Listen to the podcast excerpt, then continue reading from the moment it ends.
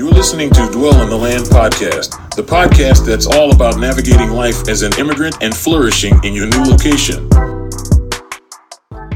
My name is Ropo Tusin. Thank you for being with us today on our podcast, your podcast, my podcast, Dwell in the Land. We empower you for to be able to get on, to be able to do well, to be able to prosper when you migrate. And we focus mainly on the United States of America, but I bet this will be useful if you are in Europe, if you are in United Kingdom, wherever you go, once you are ready to be diligent. One of these businesses will be a blessing to you. I want to talk to you specifically today about what I call home managers. Home managers. These are people who manage homes. In other words, you can manage home for an individual. You can manage home for two or three people. And all you need to do is you resume there in the morning, you leave there in the evening. It's like just an eight hours job. You can take on two families or three families. You spend two days with a family, you spend one day in a week with a family. All you do for them is do their shopping for them. Make sure that you get their house clean up for them. Run errands for them. You are managing their home.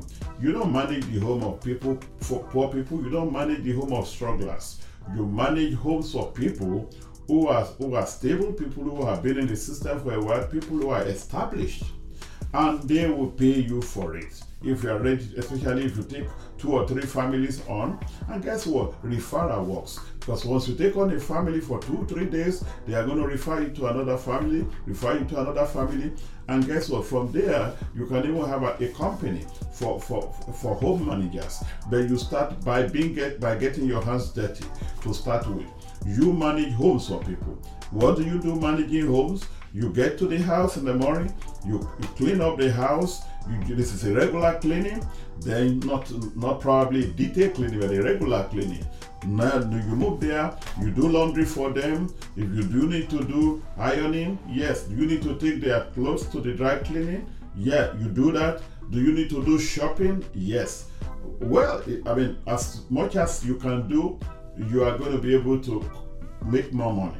Is it possible sometimes that you can just make sure that you help them run all the affairs of the home? That's what you are doing as a home manager.